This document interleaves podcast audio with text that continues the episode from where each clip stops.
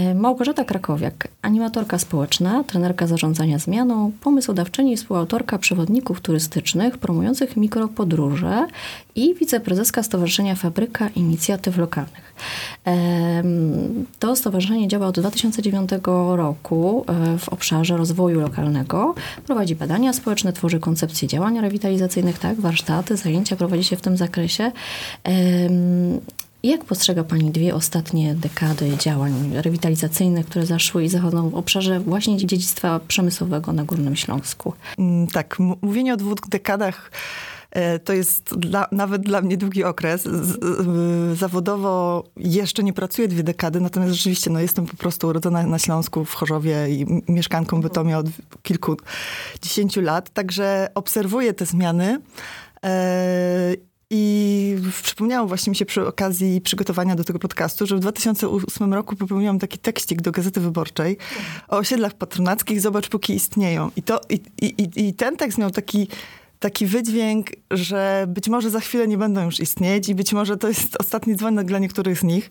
I między tymi osiedlami było także osiedle Zgorzelec, kolonia Zgorzelec. Także mm, na szczęście ta, ta obawa się nie sprawdziła, bo w dziedzictwie poprzemysłowym, którym ja i moje stowarzyszenie najbardziej się, e, którym się najbardziej zajmujemy, zmieniło się bardzo dużo. Oczywiście przy tej okazji, myślę, trzeba mm, wspomnieć wielkie i spektakularne realizacje e, związane głównie z dziedzictwem pogórniczym, pokopalnianym i pochudniczym. I tu rzecz jasna mamy takie przykłady jak Muzeum Śląskie, Kopalnie Guido, niedawno powstałe Muzeum Hutnictwa, które właśnie z, m, działają w tym bardzo ważnym, ale myślę, że mającym swoje też e, m, pewne ramy, które już trochę się wypełniają, o, o, obszary związane z edukacją, klasycznym muzealnictwem, ale też kulturą.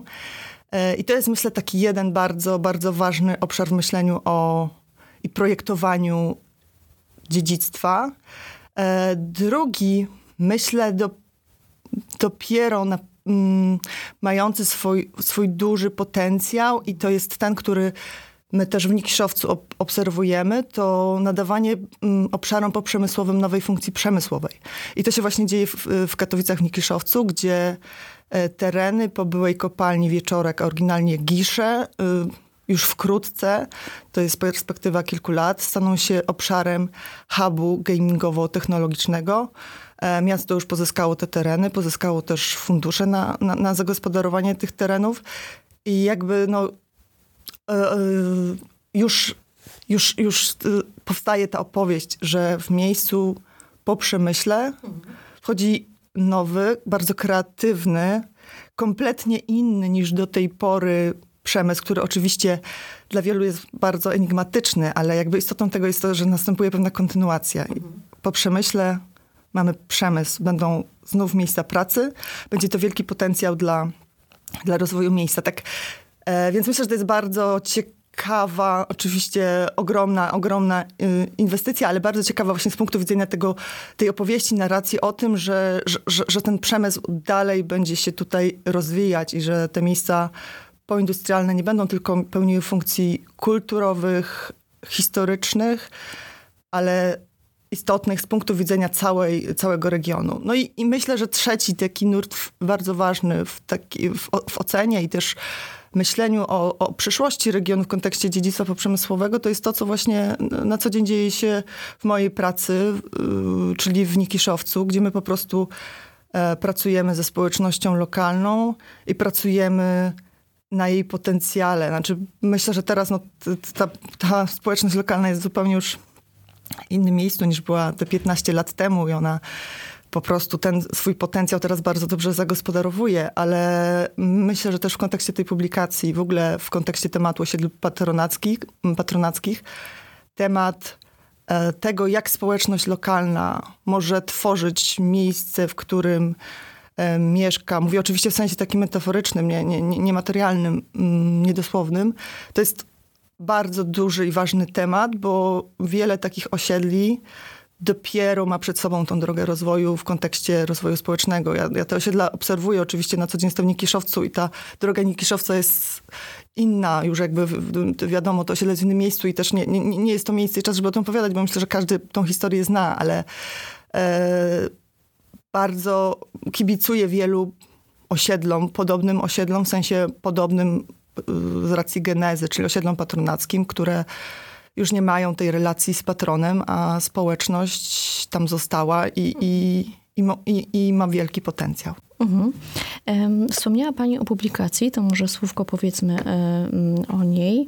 E, wyszła niedawno na patronackim szlaku po polskiej i czeskiej stronie. I ona także jest poświęcona dziedzictwu poprzemysłowemu hmm, a dokładnie osiedlom patronackim. Do kogo jest skierowana ta książka? Skąd pomysł może? Tak, pomysł jest pewną kontynuacją dotychczasowej działalności mojej i mojego stowarzyszenia, bo jakby tutaj będę cały czas mówić i trochę w liczbie pojedynczej, ale też pamiętając o tym, że reprezentuję stowarzyszenie, które bardzo mocno zajmuje się tym tematem. E, to już jest kolejna, czwarta publikacja poświęcona dziedzictwu e, przemysłowemu. E, I wszystkie one jakoś związane są albo z miejscem mojej pracy, albo z miejscem mojego zamieszkania, bo dotychczasowe były innymi o Kleinfeldzie, Rozbarku, oczywiście Nikiszowcu, który tam powraca w różnych konfiguracjach, ale sąsiadującym z Nikiszowcem Janowie, o którym mało kto e, spoza Katowic wie, a jest równie ciekawym miejscem. Także idea jest bardzo prosta, myślę, ale wciąż wierzę, że ważna. To znaczy, to są takie mikroprzewodniki, które w, mają podobny rozmiar i mieszczą się do kieszeni e, i mają właśnie komu. E, turystom i nieturystom. To dość przewrotna idea, bo z jednej strony e, mówię, że to jest przewodnik turystyczny, ale dodaję zawsze, że to jest nietypowy przewodnik turystyczny. Bo owszem, powstaje z myślą o tym, żeby do tych miejsc przyciągnąć turystów, ale zwykle są to miejsca tak mało popularne, że to musi przybyć do tego miejsca bardzo świadomy turysta, który e, szuka niekonwencjonalnej turystyki, szuka miejsc, które mają to swoje genius loci, które są związane właśnie z historią mm, przemysłową, poprzemysłową. Także to nie, nie jest, myślę, e, taki turysta, który przychodzi nam w pierwszym momencie do, na myśl. Natomiast no, tak naprawdę jest to dla nas wszystkich y, książka, bo myślę, że też na tym trochę to ma polegać i trochę też był to taki, mm, to czego doświadczyliśmy w pandemii, że odkrywanie wspaniałych, wielkich historii może się odbywać tutaj na wyciągnięcie ręki i nie trzeba jechać bardzo daleko, żeby zafascynować się miejscami i historiami i to zarówno pod względem przemysłowym, jak i przyrodniczym. To jest właśnie nowy wątek, który wchodzi w tym przewodniku, to znaczy jest tam też wątek mm, intrygującej i, i wartej odkrycia przyrody. Ale to mhm, może za chwilę. Mm -hmm. I on prowadzi nas y, do Katowic, i do Bytomia, do Zabrza, i także po stronę czeską. To jest też nowość, na stronę czeską. Tak, tak. Prowadzi nas y, w kilka miejsc, y, tak jak pani wspomniała właśnie, do Katowic, a dokładnie oczywiście do Nikiszowca. Prowadzi nas do Bytomia, wspomnianego już z Gorzelca, czyli naszej tutaj bytomskiej perełki. E, prowadzi nas do Rudy Śląskiej i tamtejszej Kuźnicy. E, prowadzi nas do Zabrza i tamtejszych biskupic, a dokładnie do osiedla Borzigwerk. I prowadzi nas też po czeskiej stronie, a dokładnie do Ostrawy, która no, jednak jest morawsko-śląska, więc tutaj trzeba pamiętać, że, że nie można po prostu powiedzieć, że to jest przewodnik o śląskich osiedlach patronackich. Tam między innymi zapraszamy do osiedla e, Nowe Witkowice, do jubileuszowej kolonii i do Mariańskich Gór. E, I proszę się nie przejmować, jeżeli ktoś nie zna tych, tych miejsc, bo rzeczywiście nawet e, sami ostrawiacy jeszcze są w fazie poznawania swoich osiedli patronackich i rzeczywiście to podejście do tego, zwłaszcza związanego z miejscami mieszkalnymi, e, tej turystyki poprzemysłowej jest w trochę innym miejscu niż u nas. To znaczy w, w, w fazie jakby wcześniejszej. Mhm. Teksty są tłumaczone na czeski, więc będą mieli okazję też. Tak, tak. Ja właśnie w, w, czwartek wybieram się do Ostrawy i tam też będę miała rozmowę w, w czeskim radiu i, i myślę, że zainteresuje się jeszcze większe grono odbiorców. Natomiast ważne jest to, że ten przewodnik będzie dostępny też w Ostrawskim Centrum PANT, to jest takie miejsce wielofunkcyjne, które jest zarówno księgarnią, kawiarnią, ale miejscem też takich spotkań społecznościowych i on tam będzie dostępny i właśnie w czwartek dowożę przewodniki, a już teraz jest też dostępny w Nikiszowcu w centrum Zimbardo. Oczywiście nieodpłatnie, więc każdy, kto przyjdzie do centrum Zimbardo i powie, że chciałby dostać taki przewodnik, go dostanie. On nie jest wystawiony tak na, na wystawie, żeby nie trafiał w ręce przypadkowe, bo oczywiście nakład jest e, ograniczony, ale jeśli tylko ktoś jest fanem turystyki poprzemysłowej i, i, i tematu osiedli patronackich, to zapraszamy. E, Nikiszowiec, Plac Wyzwolenia 5. E, w publikacji znalazł się także tekst Jakuba Grudniewskiego poświęcony kolonii Zgorzelec, leżącej w bytomskiej dzielnicy e, Łagiewniki. E, osiedle przechodzi teraz rewitalizację. Znaczna część już została prac wykonana. Czy miała pani okazję już być w tym miejscu po zmianach? Tak, tak. Miałam okazję być nawet kilka razy, bo pan Jakub pisał tekst w sierpniu, z tego co pamiętam.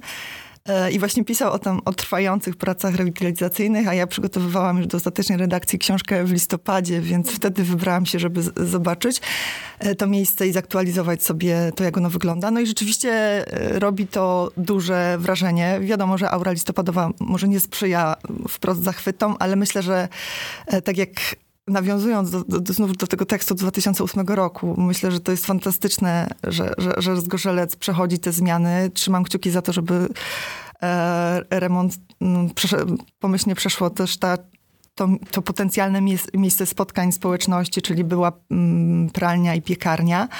Ale no, ja mam nadzieję, że, że to to już jest miejsce, które myślę dla mieszkańców może być miejscem e, ich dumy i, i, i miejsce, gdzie mogą chcieć zapraszać właśnie gości, tu, turystów, że, że to już za chwilę e, zacznie się dziać i, i bardzo też chciałabym, i to też mam w planach, zorganizować takie spotkanie z mieszkańcami z Gorzelca trochę pod pretekstem tej książki i zobaczyć właśnie, jak oni się czują w tym nowy, odnowionym y, Zgorzelcu. I być może, i to jest taki pomysł, który E, mam i chciałabym też zrealizować w ramach mojego stowarzyszenia.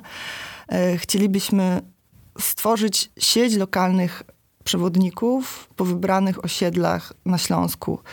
I taką, tak, e, takich lokalnych przewodników, taką sieć lokalnych przewodników prowadzimy już w Nikiszowcu i są to osoby, które są mieszkańcami osiedla, właściwie dzielnicy, bo też z Janowa i które przeszły oczywiście odpowiednie przygotowanie i szkolenie przez nas przeprowadzone, natomiast teraz y, opowiadają o miejscu turystom i robią to w sposób fenomenalny, bo każdy z, nas, z nich ma swoją historię. I, i, I, moim takim marzeniem, którą jakby jakąś cegiełką w tą stronę jest właśnie ta publikacja, jest to, żeby takie sieci powstawały też w innych miejscach, między innymi w Zgorzelcu. I, i mam nadzieję, że, że tak jak mówię, to się za chwilę stanie, że lokalsi będą po prostu z dumą opowiadali o swoim zgorzelcu. No właśnie, bo mieszkańcy mogą wpływać na, na metamorfozę też taką głęboką tych miejsc. E, tak, tak. Myślę, że myślę, no, doświad, doświadczam tego między innymi w, e, w Nikiszowcu, jak, jak ta metamorfoza niekoniecznie musi być tylko metamorfozą e, fasad, e, mhm. bo zresztą Nikiszowiec jest tego przykładem, że tam właśnie te fasady nie były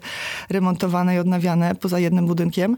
Natomiast myślę, że takim punktem wyjścia i warunkiem koniecznym wszelkiej takiej zmiany y, społecznej, ale myślę, że, że wszelakiej dla, dla miejsca jest to, że, że właśnie mieszkaniec ma mieć poczucie przywiązania do tego miejsca i dumy z tego miejsca. I tu widzę już wierzę w to, w to że, że, że, że, to się już właśnie w Zgorzelcu może za chwilę podziać. Także trzymam kciuki i trzymam kciuki za, za ostateczną realizację wszystkich remontów. Takim motywem łączącym e, trzy przedstawione w publikacji osiedla po polskiej stronie jest rzeka Bytomka, o której pani już tak troszeczkę wspomniała wcześniej.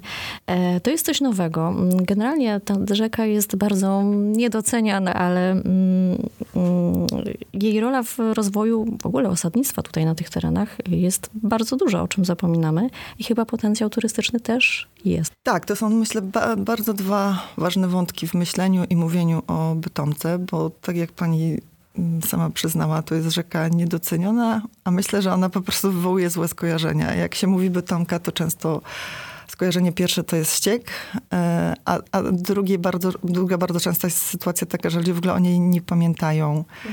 Um, nie wiedzą, że ta, to coś, co płynie nie, nieopodal jest Bytomką. E, myśmy w maju tamtego roku przejechali Bytomkę e, rowerami, oczywiście wzdłuż Bytomki rowerami, natomiast no, rzecz jasna nie zawsze dało się jechać obok rzeki. Natomiast dwie główne refleksje, które do tej pory we mnie są i które między innymi sprawiły, że tak bardzo chciałam, żeby ta Bytomka w tym przewodniku wybrzmiała, to pierwsza była taka, że to jest anonimowa rzeka. I właściwie chyba tylko w jednym miejscu w Zabrzu, o ile dobrze pamiętam, było oznakowanie, że to jest rzeka Bytomka. Wszędzie indziej ona po prostu sobie płynie jako, jako taka.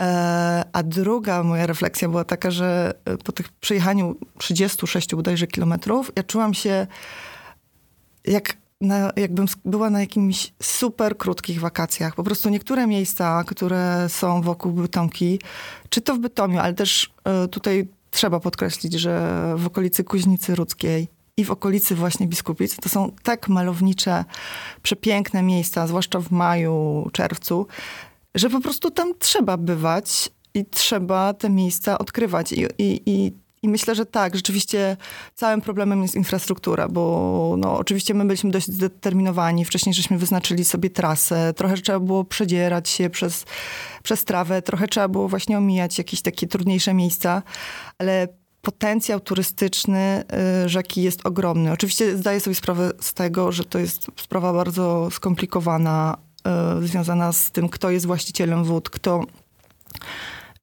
jak te wody są zasilane, jak bardzo są to wody, czy to są wody pokopalniane, na ile to jest e, rzeka, która w ogóle jest jeszcze naturalną rzeką stopień zanieczyszczenia tej rzeki i tak dalej, i tak dalej. Natomiast wierzę tutaj w, akurat w tym kontekście w siłę metropolii jako instytucji, która też ten temat bierze właśnie pod lupę i, i mam nadzieję, że e, z tego coś dobrego i pozytywnego dla regionu E, wyjdzie, bo z jednej strony no, Bytomka z racji źródeł, no my nie wiemy dokładnie, gdzie one są, i nazwy, no jest bytomską rzeką, ale myślę, że to jest tak ważny temat dla co najmniej czterech miast, jak nie regionu, że powinien być wspólnie podjęty. Także w tej książce rzeczywiście my zwracamy w każdym z tych miejsc, przez e, które one przepływa, na uwagę na Bytomkę, ale to jest pewien sygnał, który chcemy wysłać tutaj lokalnemu światu, że, że, że, że zajmijcie się tą rzeką, zwróćcie na nią uwagę.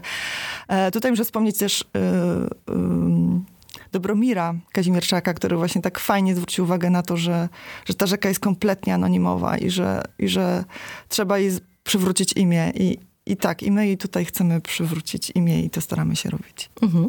Um, wracając jeszcze do publikacji, znów um, pojawiła się, um, pojawił się wątek czeski właśnie. E, Czesi też mają sporo tego dziedzictwa przemysłowego. Jak oni sobie z nim radzą? E, czym się warto inspirować?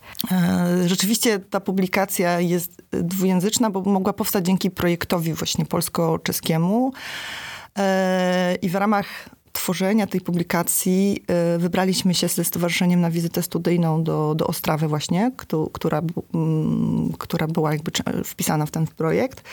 Ja też nie ukrywam, że ja w Czechach bywam często i to też nie jest tak, że po jednej wizycie w Ostrawie y, postanowiłam to i owo. Ja po prostu tam bywam i zawsze mnie intrygowała mm, e, ta czeska turystyka, która jest jednak mocno nastawiona na zamki, pałace, okres, mm, przed, okres przedindustrialny, no z racji bogactwa i wielości tego, co, co Czesi mają do zaoferowania. I od tej strony Czechy znałam dość dobrze. Natomiast e, jeśli chodzi o turystykę poprzemysłową i dziedzictwo przemysłowe, to rzeczywiście skala w Czechach jest znacznie mniejsza niż tutaj u, u, nas po polskiej stronie.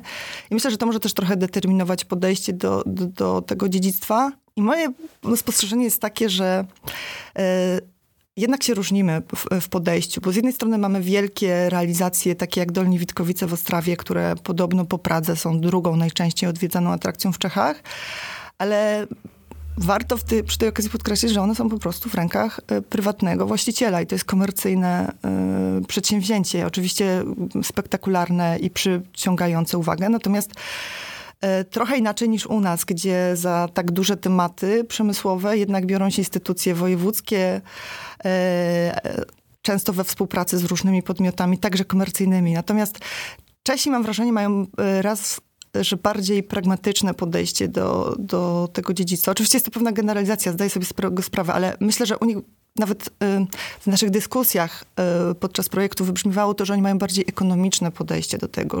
Tam jest często stawiane pytanie o zyskowność tego i, i mniej y, takiego myślenia w kategoriach społeczności lokalnej. E, ja nie wiem, że to jest złe czy dobre, ale to była dla nas taka dość ciekawa e, różnica, że, że, że tak niedaleko, a jednak ta perspektywa myślenia o, o, dziedzictwa w tych kategoriach ekonomicznych jest, jest znacznie silniejsza niż u nas. I to jest pierwsza rzecz. I ta druga, która widzę, że jest też jakoś różna, o to jest o czym wspomniałam na początku, to, że My już o tych osiedlach patronackich opowiadamy od wielu lat, zapraszamy do nich, powstają kolejne książki, jest wielu właśnie przewodników, którzy chętnie o, o, tych osiedlach opowiedzą.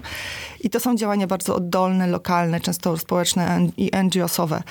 E, tam jest trochę inaczej. Tam tych przewodników, chociażby, którzy chcieliby nas poprowadzić po wybranych osiedlach w Ostrawie, jest naprawdę niewielu. I to ma też taki wymiar bardziej komercyjnych, turystycznych działań, niż takich działań na granicy turystyczno-społecznej. E, I myślę, że, że to jest to było dla mnie ciekawe, że, że to Czesi byli tacy zafascynowani tym, jak my to robimy, właśnie tak oddolnie, społecznie, NGO-sowo. I to jest dla mnie też jakaś taka, taki ciekawy nurt, że, że to Czesi chcą się czegoś od nas uczyć, bo jak mieszkałam przez kilka lat w Czechach, to zawsze miałam wrażenie, że to my jesteśmy fascynatami Czech, a nie odwrotnie. Lubi Pani odkrywać nowe miejsca, e, często na rowerze, z tego co słyszę. Czy tutaj wśród takich lokalnych, lokalnych, nieoczywistych miejsc ma Pani jakieś swoje ulubione? Gdzie by Pani polecała, rekomendowała pojechać? Może na rowerze, może na piechotę? Może nieoczywistych mam wrażenie, że, że już na szczęście jest coraz mniej, ale myślę, że to jest dobra wiadomość, bo e, Bytom jest coraz bardziej odkryte i pod względem architektonicznym, właśnie tej tkanki miejskiej, ale też coraz bardziej pod względem przyrodniczym. Mm, ja uwielbiam Sagiet. Ostatnio mm, w środę byłam tam na biegówkach i byłam jedyną narciarką, ale naprawdę dało się i to było fenomenalne, że 10 minut od domu po prostu byłam na nartach. Mhm. E, uwielbiam też żabie doły. E, uwielbiam też e, labirynt skalny nieopodal Sagietu. Także nie, nie są to jakieś miejsca, mm, które są nieznane. Natomiast myślę, że rzeczywiście w takim moim zainteresowaniu i eksplorowaniu mojego miasta przesunęłam punkt ciężkości na przyrodę. I to jest ten kierunek, w którym chciałabym pójść. Tak, spacery wzdłuż rzeki Bytomki oczywiście do tego dochodzą. Także zachęcam wszystkich z Bytomia i nie tylko z Bytomia, przyjeżdżajcie tutaj e, i po prostu spacerujcie, wędrujcie, szwendajcie się po Bytomiu, ale także po jego przyrodniczych zaułkach. E, zwłaszcza, że ten temat jest, mam wrażenie, mocno rozwojowy. Zresztą powstał dwa lata temu użytek ekologiczny Verona, tak, i, i, i to najlepiej pokazuje, że jeszcze dużo mamy do ochronienia, i, i, ale równocześnie udostępnienia turystom. Także wierzę, że, że, że to jest ten nurt w myśleniu o, o mieście, który będzie kontynuowany. Mhm. Jest pani też w dalszym ciągu mieszkanką Kleinfeldu, bo rozmawialiśmy dwa lata temu o nim. E, także wiernie, nieprzerwanie pani tam mieszka i może odkrywa nowe rzeczy. E, tak, jestem mieszkanką Kleinfeldu. Śmieję się, że z Kleinfeldu wszędzie mam blisko, do Gliwic, do Katowic, ale mam też blisko do EC Szumbierki, której też bardzo, e, bardzo kibicuję. O, i to jest jeden z takich najbliższych spacerów. Jak już nie mam gdzie pójść, to idę w tamte okolice. E, tak, Kleinfeld to jest moim zdaniem najlepsza miejscowa w, nie tylko w Bytomiu, do mieszkania, ale w regionie. E, pamiętam, jak Filip Springer był tu kilka razy zresztą i był też na Kleinfeldzie i wrzucił na swoim Inst y, Facebooku hashtag mieszkałbym. No to ja mieszkam, mieszkam na nadal i, i nie zamierzam tego zmieniać.